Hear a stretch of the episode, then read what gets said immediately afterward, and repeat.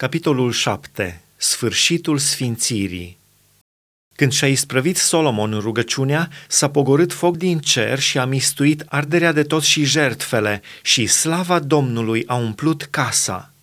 Preoții nu puteau să intre în casa Domnului, căci slava Domnului umplea casa Domnului.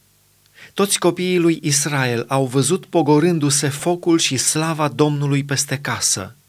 Ei și-au plecat fața la pământ pe pardoseală, s-au închinat și au lăudat pe Domnul zicând, căci este bun, căci îndurarea lui ține în viac. Împăratul și tot poporul au adus jertfe înaintea Domnului. Împăratul Solomon a junghiat 22.000 de boi și 120.000 de oi.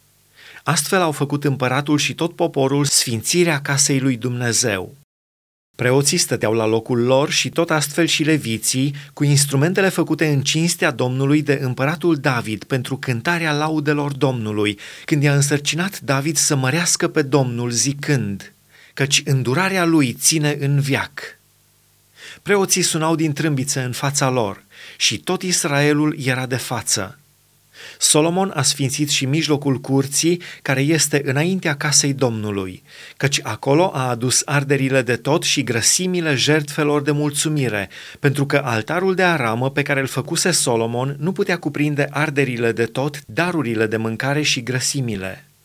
Solomon a prăznuit sărbătoarea în vremea aceea șapte zile și tot Israelul a prăznuit împreună cu el – venise o mare mulțime de oameni, de la intrarea Hamatului până la pârâul Egiptului. În ziua a opta au avut o adunare de sărbătoare, căci sfințirea altarului au făcut-o șapte zile și sărbătoarea tot șapte zile. În a 23-a zi a lunii a șaptea, Solomon a trimis înapoi în corturi pe popor care era vesel și mulțumit de binele pe care îl făcuse Domnul lui David, lui Solomon și poporului său Israel. Dumnezeu se arată lui Solomon.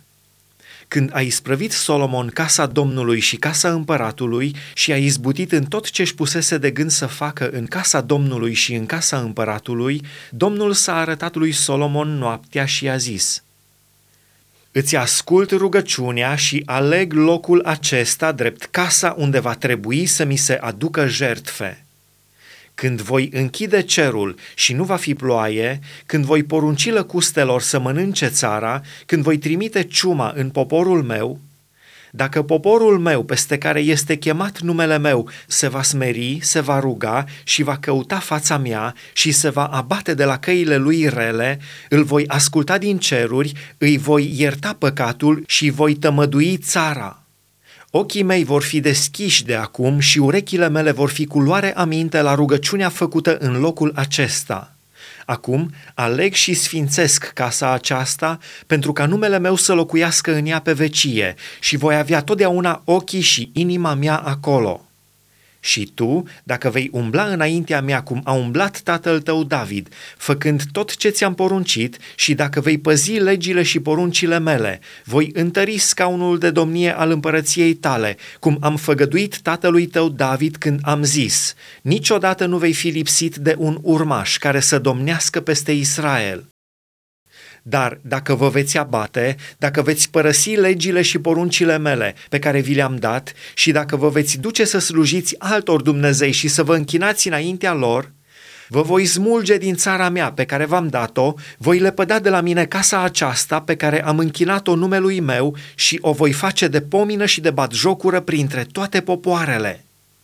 Și cât de înaltă este casa aceasta, oricine va trece pe lângă ea, va rămânea încremenit și va zice – pentru ce a făcut Domnul așa țării și casei acesteia? Și se va răspunde, pentru că au părăsit pe Domnul, Dumnezeul părinților lor, care i-a scos din țara Egiptului, pentru că s-au alipit de alți Dumnezei, s-au închinat înaintea lor și le-au slujit. Iată de ce a trimis peste ei toate aceste rele.